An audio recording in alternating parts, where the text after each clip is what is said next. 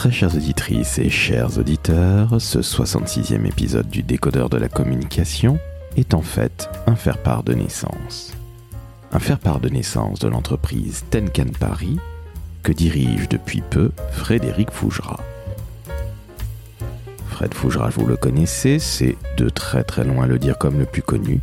Il a travaillé chez Elior, il a travaillé chez Altran et dernièrement chez Emeria. Et aujourd'hui, à 56 ans, ce jeune homme se lance dans l'entrepreneuriat. Que va faire Tenkan Paris Eh bien, je vais vous laisser écouter cet épisode. Nous parlerons de communication de crise, de réputation, de personnalité sensible, et vous allez comprendre qu'il n'y a pas d'âge pour se lancer, que l'on soit jeune ou moins jeune. Bref, j'en dis très très peu, parce que vous allez voir que Fred, néo-entrepreneur, va aller très très loin. J'espère savoir de quoi je parle depuis bientôt 13 ans que j'ai fondé Maverick. En tout cas, chères auditrices, chers auditeurs, moi, Laurent François, je suis très heureux de vous laisser en compagnie de Fred Fougera, aujourd'hui président de Tenkan Paris. Laissez 5 étoiles sur Apple Podcast et sur Spotify, vous ferez de moi un homme heureux, et je vous dis à très très vite.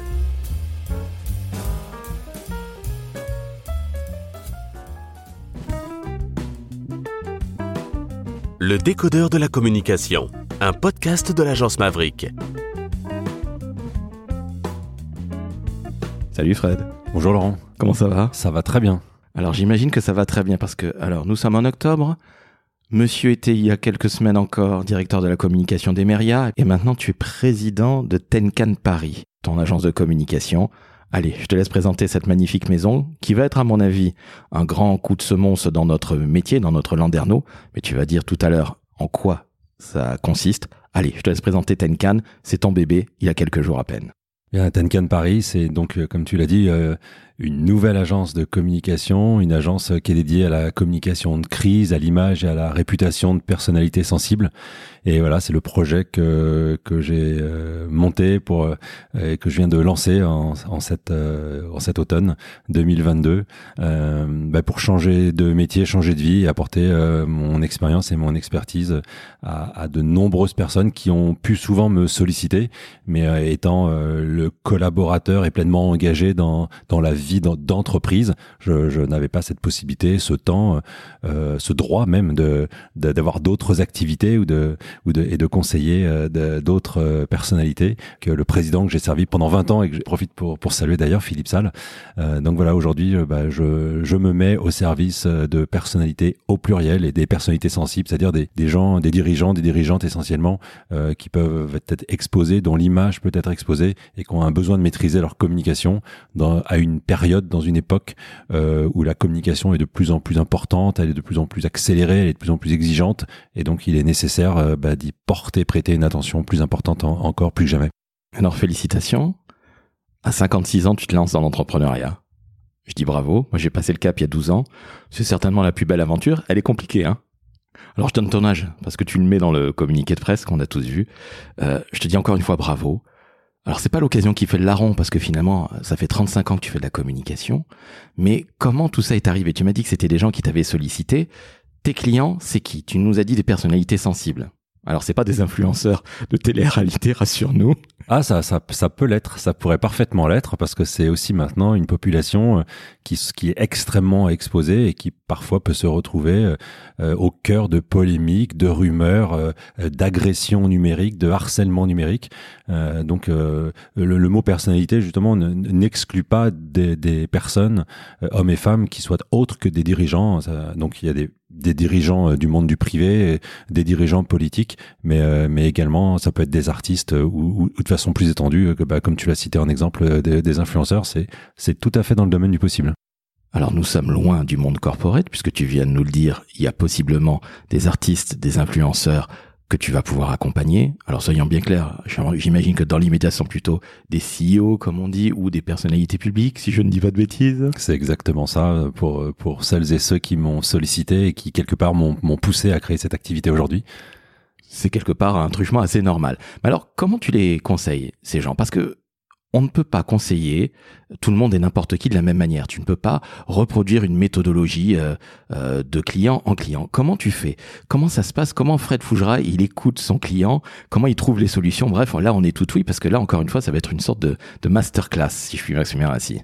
Alors déjà effectivement c'est normal et logique que je puisse euh, intervenir auprès de, personnalités tant du monde public que du monde privé et parce que ça correspond tout simplement aussi à mon parcours. Hein. J'ai commencé ma vie professionnelle pendant près de 15 ans dans dans le secteur public et la communication publique et puis ensuite dans la communication privée et plus corporate au sein de, de grands groupes, des LBO, des groupes du SBF 120, des voilà et des groupes généralement toujours internationaux. en fait effectivement il n'y a pas de méthode, il n'y a pas une méthode tu arrives avec une fiche, tu remplis la fiche, la méthode elle est faite. Le, le préalable, le point de départ, en fait, c'est l'écoute et l'écoute d'une problématique. Une problématique qui existe, éventuellement une crise qui est déjà déclenchée, ou une, ou une problématique ou une crise en devenir. Je parle beaucoup de crise parce que ça va être mon activité va essentiellement euh, se concentrer autour de, ce sujet qui est particulièrement sensible, d'où la question de, des personnalités sensibles. Et c'est l'écoute, c'est l'étude du projet, c'est euh, l'écoute des personnes l'observation d'une organisation euh, pour une même problématique. On va peut-être pas agir de la même façon, euh, tout simplement rien que selon la personnalité euh, de la personne qu'il faut accompagner. Est-ce que c'est une personne qui est très médiatique, une personne qui ne l'est pas? Est-ce qu'il faut la médiatiser ou est-ce qu'il ne faut pas la médiatiser? Est-ce qu'elle va être à l'aise? Est-ce qu'elle ne veut pas être à l'aise? Est-ce qu'il faut l'exposer? Est-ce qu'il faut la préserver? Est-ce qu'il faut utiliser d'autres personnes dans l'entourage ou d'autres moyens pour pour agir sur cette crise et intervenir. Donc en fait, il y a un, travail d'observation d'écoute d'attention euh, pour arriver à construire une stratégie. Et voilà et là c'est là où mon expérience euh, me, me, sert euh, tout particulièrement puisque j'ai eu à gérer et à travailler avec voilà des personnalités très diverses et donc des, des, modes de fonctionnement. Il y a beaucoup de il y a beaucoup de points communs entre entre tous les dirigeants qu'ils soient du monde du public ou du privé d'ailleurs. Il y a des il y a des points qui sont absolument communs à toutes et tous et puis il y a des grandes différences. Et voilà c'est cette connaissance des personnalités de leur mode de fonctionnement de leur rythme de leurs exigences de ce qui est prioritaire ou secondaire, qui va me permettre en fait de bien les accompagner et de, et de répondre au mieux à leurs besoins. Alors tu as déjà fait ça quelque part, puisque tu étais fidèle à ton dirigeant et les entreprises pour lesquelles tu as travaillé, ainsi que les collectivités locales, parce que je rappelle que tu as aussi travaillé dans le public. Exactement. tu as une double casquette publique et privée, avec quasiment autant d'un côté que de l'autre. Mais tu le sais aussi bien que moi, Fred, il y a beaucoup de gens qui n'aiment pas se montrer qui n'aiment pas du tout être visible, le fameux vivant heureux, vivant caché. Quand arrive une crise, comment tu prépares les gens? Parce que des fois, ils vont tout se prendre dans la tête. C'est compliqué. Toi, tu vas devoir gérer ça. Tu seras un petit peu entre le marteau et l'enclume. En plus, il y a l'entourage de ton client. C'est complexe à gérer. Alors on va pas te demander euh, comment tu vas faire parce que pour l'instant les choses ne sont pas nécessairement toutes arrivées et puis tu ne peux pas donner d'exemples très concrets mais comment ça se passe? Comment on peut gérer ça? Parce qu'on doit être taillable et corvéable bah merci pendant 24 heures sur 24 pendant un certain laps de temps mais c'est euh, notamment euh, cette partie, cette spécificité euh, qui demande d'avoir un, peu d'expérience et un peu de savoir-faire et peut-être pas mal de psychologie aussi pour savoir agir parce que il est aussi difficile de, de demander à un dirigeant de prendre la parole et de s'exposer s'il ne le souhaite pas, s'il le déteste, que demander à un dirigeant de prendre un peu de recul et de se mettre en réserve alors qu'il aime s'exposer et qu'il pense que c'est le moment de sa vie de passer euh, dans les dans les JT ou à la radio euh, parce qu'il va être mis en lumière alors qu'il sera préférable de le préserver et éventuellement d'exposer euh, une, une personne de moindre importance dans l'organisation qui éventuellement prendra les coups notamment sur une première phase de crise qui est souvent très négative pour permettre aux dirigeants lui d'arriver en, en, seconde position ou en troisième position quand il va s'agir d'être de, d'être dans une phase de communication plus positive. Donc en fait la difficulté n'est pas seulement les gens qui n'aiment pas communiquer ça peut aussi être les gens qui aiment beaucoup communiquer puisque dans, dans les deux cas, il va falloir faire preuve de maîtrise, d'organisation, de vision, de stratégie. Euh, et c'est pas seulement euh, j'aime ça ou j'aime pas ça, c'est euh, qu'est-ce qui est utile et efficace, et donc qu'est-ce qui est bon pour la personne, pour l'image de marque de la personne ou pour l'image de marque de l'entreprise. Donc tu es le chef d'orchestre en coulisses. Eh bien, je suis un conseiller qui n'est, comme on dit, pas le payeur, mais qui a une expérience et aussi un recul, un recul notamment affectif, parce que souvent dans une période de crise ou dans la communication de façon générale, on met beaucoup d'affect et il faut avoir, il faut savoir se retirer de cet affect euh, pour ne garder euh, que l'intelligence euh, du contenu et de la stratégie pour agir au mieux, pour préserver en fait les intérêts de chacun, que ce soit les intérêts d'une personne ou les intérêts d'une organisation. Sans dévoiler quelques noms que ce soit, parce que évidemment il y a une très grosse confidentialité quand on accompagne ce type de clientèle, évidemment. Comment ça t'est venu? Ça t'est venu euh, dès euh, que tu as commencé à travailler en, collectivité, quand tu étais DIRCAB, ou euh, c'est plutôt quand tu étais dans le privé? Alors en réalité, ce que je fais aujourd'hui sous la forme d'un entrepreneur, hein, tu, tu, me disais 56 ans pour devenir entrepreneur. En fait, quand j'étais jeune, j'avais probablement pas le courage d'être entrepreneur et surtout, euh, j'avais pas, j'avais peut-être, enfin, j'aurais pu avoir le courage de l'être ou la folie d'être entrepreneur, mais j'avais pas forcément euh, l'expertise à partager. Alors aujourd'hui, bah, j'ai une, j'ai, une longue carrière derrière moi, donc une expérience et nécessairement une expertise. Alors ça donne peut-être plus de courage pour pour devenir entrepreneur et pour répondre directement à ta question. C'est mon métier depuis toujours finalement de, de conseiller, d'être un conseiller de l'ombre, même si dans mon métier je fais partie des gens qui sont un peu visibles. Mon métier c'est d'être un conseiller de l'ombre. Ça n'a rien de, secret ou de malsain, mais c'est chacun doit être à sa place. Je, dans mes fonctions professionnelles, je n'étais pas le leader, j'étais le coéquipier d'un leader, et donc mon, mon boulot c'était d'accompagner et de permettre à ce leader euh, bah, d'être encore plus fort. Euh, et il se trouve que dans, mon histoire et mon parcours professionnel ou dans mes réseaux, ben, j'ai croisé, euh, rencontré beaucoup de personnes qui me demandent conseils, qui me demandent de les accompagner. Et comme je le disais en introduction, très compliqué euh, euh, de consacrer du temps, du temps de cerveau ou du temps tout court, à, en plus d'un travail extrêmement prenant, euh, de pouvoir accompagner des personnes. Et donc en fait, ce sont des personnes, ce sont mes futurs clients ou mes, mes tout nouveaux clients euh, qui m'ont sollicité et qui quelque part euh, m'ont imposé de devoir me structurer et, et, créer mon organisation pour pouvoir les accompagner et en faire du coup ma, ma nouvelle activité professionnelle que demande le pulp Tu réponds à une demande de la part de tes clients potentiels qui deviennent aujourd'hui des vrais clients. C'est absolument magnifique. Ce qui est, ce qui est même très intéressant, c'est que euh, ces dernières semaines, euh, notamment via LinkedIn, hein, c'est quand même un réseau professionnel intéressant. J'ai reçu un nombre de demandes d'accompagnement de, de gens qui me demandent est-ce que je serais intéressé, est-ce que j'accepterais de faire euh, tel accompagnement, telle formation, alors que je n'avais pas encore annoncé la création de mon entreprise, donc j'étais pas en site situation, euh, enfin officielle affichée, euh, de dire que voilà c'est ma nouvelle activité, mais ça ça vient vers moi tout seul, donc c'est assez intéressant. Ça va de la formation d'élus à l'accompagnement de membres de gouvernement euh, en France et à l'étranger.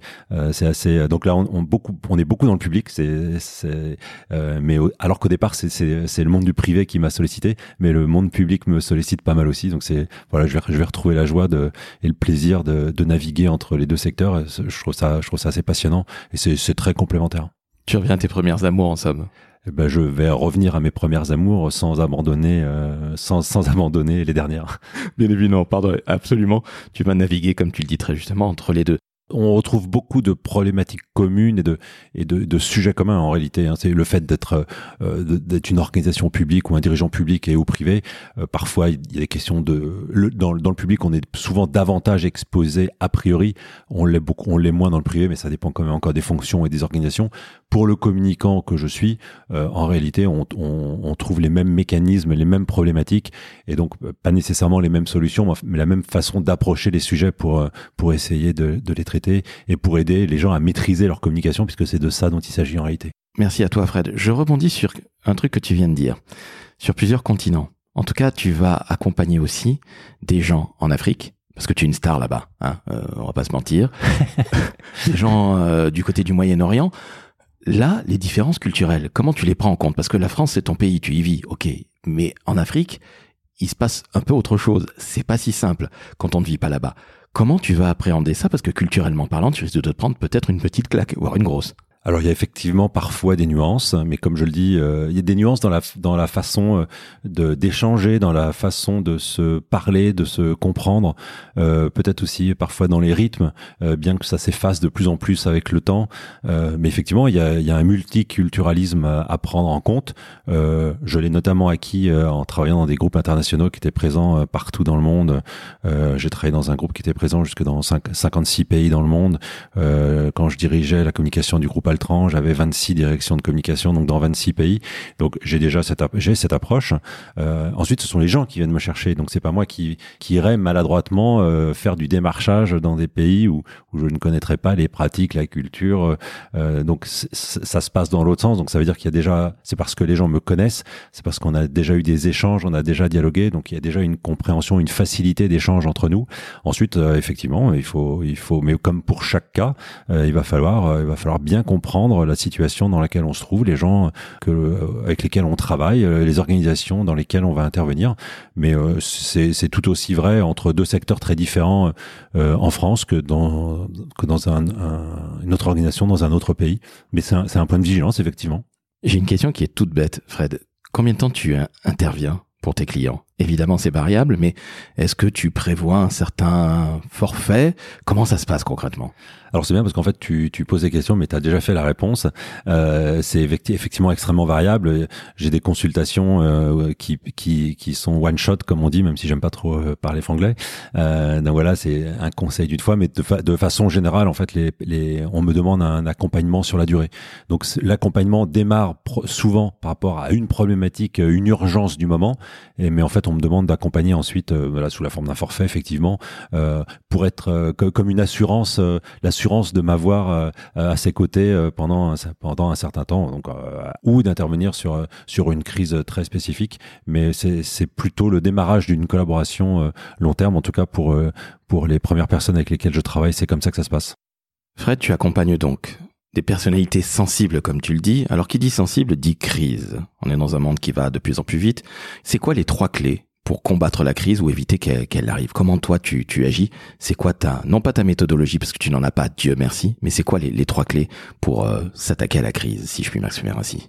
Alors, pas de méthodologie en tant que telle, mais en revanche, euh, euh, un, un, processus à respecter qui est assez, euh, qui est assez indispensable et, et on ne peut pas faire sans pour pour être capable de bien appréhender puis où et où gérer une crise. Bah, la première clé, c'est la préparation, c'est-à-dire qu'on ne peut pas affronter une crise en improvisant.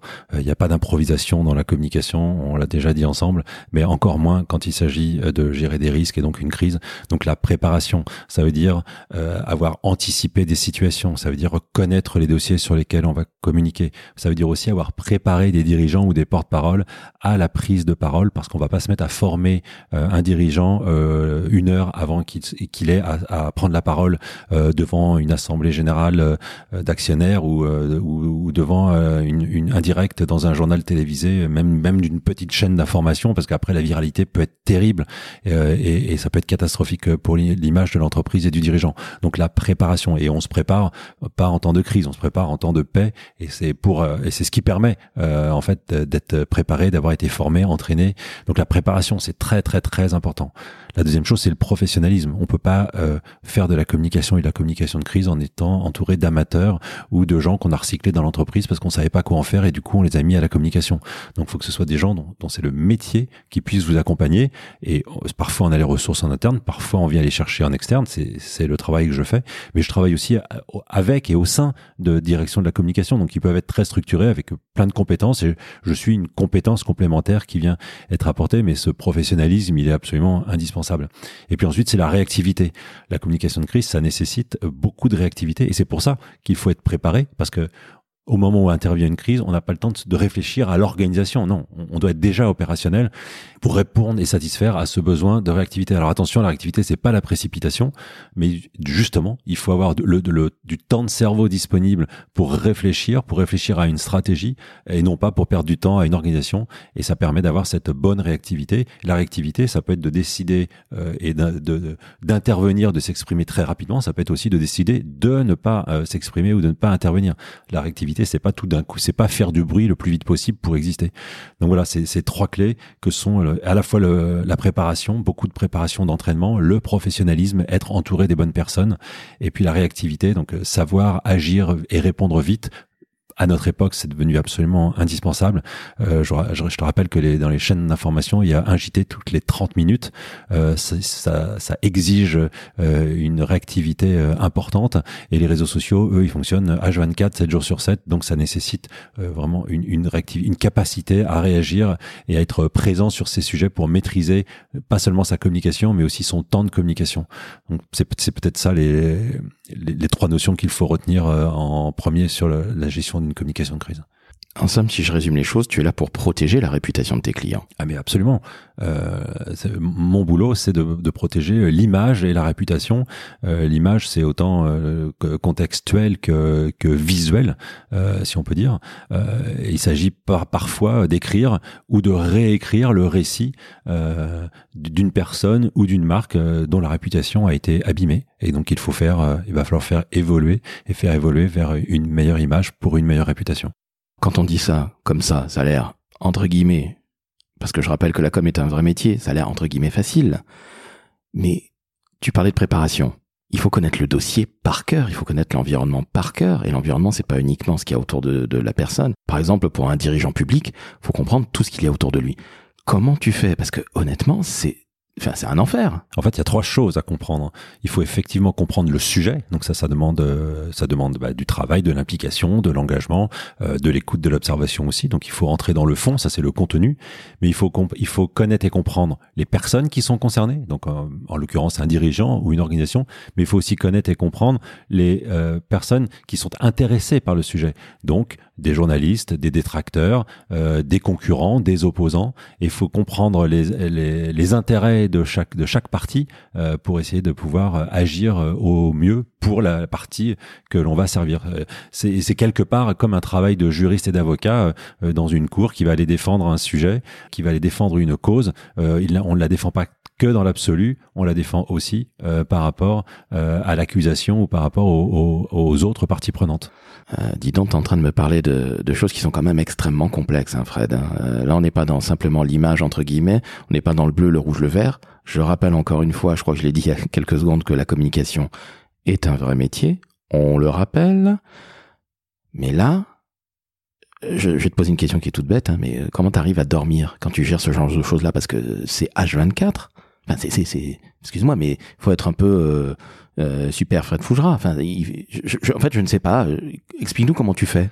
Alors déjà, tu as, parfaitement raison sur un point, mais ça c'est intéressant parce que ça montre que la communication, c'est pas justement hein, je fais une photo et t'es beau sur la photo, donc t'as une belle image. Je dis souvent que la communication, c'est d'abord produire de l'intelligence. Donc bah, c'est tout ce travail de justement de production d'intelligence pour euh, servir des objectifs, servir une stratégie. Quant au fait de dormir, bah plus tu travailles, plus tu es engagé, en fait, plus mieux tu dors. Euh, même si tu peux avoir des nuits parfois perturbées par des sujets qui sont compliqués ou complexes, mais euh, non, côté sommeil, il y a pas de souci. Mais effectivement, c'est un, un travail qui demande beaucoup d'engagement en fait, et c'est un travail de passion, mais c'est un travail. À chaque fois, il y a quand même le mot travail. Il faut pas oublier ça. Euh, comme tu comme tu le dis, comme je le répète euh, tous les jours, la, com est un métier, ça ne s'improvise pas.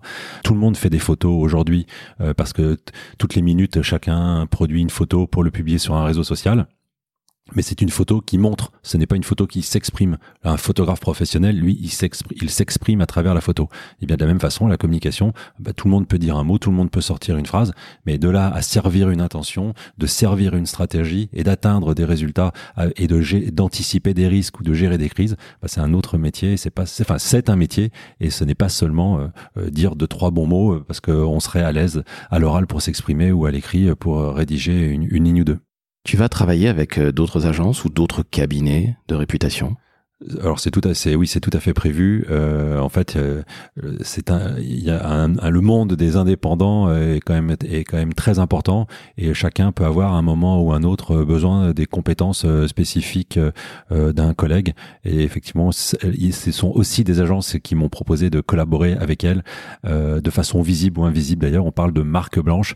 Donc effectivement, je pourrais être amené à travailler en marque blanche pour d'autres indépendants, mais aussi être être visible dans des dossiers. Et tu, tout à l'heure, tu citais l'Afrique, notamment parce que pour certains, c'est, euh, il est bon d'avoir mon nom et mon image dans un dossier ou dans les, dans une équipe qui pourrait intervenir sur ce continent où, où, euh, où mon nom a une, a une petite valeur. Et donc, certains euh, aimeraient aussi pouvoir l'utiliser, même si ce sont pas mes clients directs, en tout cas via d'autres, via d'autres agences et via d'autres confrères. Tu es devenu une marque, la marque Fred Fougera. Ouais, tout, oui, exactement. Bah, il faut, faut faire avec. Écoute, tu es victime de ton succès, tu vas pas te plaindre. Ah bah, je ne me plains pas, je ne me plains pas. Tiens, on a parlé de Tenkan au début, mais T-E-N-K-A-N Bravo. Le site, c'est quoi? C'est tenkan.fr Tenkan.paris. Tenkan.paris, suis-je bête? Il y a marqué Paris en dessous, un peu comme une maison de haute couture de la communication. Mais alors, Tenkan, ça veut dire quoi? C'est, Ça vient d'où c'est, c'est du japonais, c'est ça? Alors bravo, et Tenkan, c'est euh, c'est c'est le verbe pivoter en japonais. Euh, c'est un verbe que que j'ai beaucoup utilisé euh, en fait en étant un ancien pratiquant de l'aïkido, donc art martial japonais. Et, et Tenkan, en fait, ça décrit un mouvement d'anticipation et de réaction, un mouvement qui exige de la rapidité d'exécution, de l'agilité, de la précision. Euh, il symbolise à la fois la vision stratégique et la maîtrise du corps et de l'esprit, mais aussi euh, l'intelligence et la puissance de euh, pour décider d'une position à prendre. Et décider d'une position à prendre, c'est exactement ce qu'on doit faire en communication de crise. Donc au-delà du fait que ce mot, à titre personnel, a une connotation euh, qui, qui m'est très chère, il a en même temps beaucoup de sens dans pour résumer cette activité de gestion crise d'image et de réputation. Eh ben écoute, merci à toi Fred pour toutes ces informations. Alors, moi je retiens réputation, ça c'est extrêmement important, gérer des crises. Et Dieu sait s'il y en a encore aujourd'hui. Et puis on est aussi sur l'agilité, le pivotement, le pivot pardon en français et sur le japonais. Qu'est-ce qu'on peut dire à part euh, au revoir en japonais? Eh bien, on peut dire au revoir. Je vais dire au revoir en français pour, nos auditeurs. Et ça, ça, ça, m'évite le, piège. Il n'est pas tombé dans le piège. Je ne sais même pas comment on dit au revoir en japonais. Pauvre France, mon Dieu. Si vous le savez, laissez un petit commentaire. Laissez 5 étoiles sur Apple Podcast, sur Spotify. Et sincèrement, Fred, bienvenue dans cette magnifique aventure qui est celle de l'entrepreneuriat. La route est longue, c'est complexe, mais quel kiff. Merci Laurent.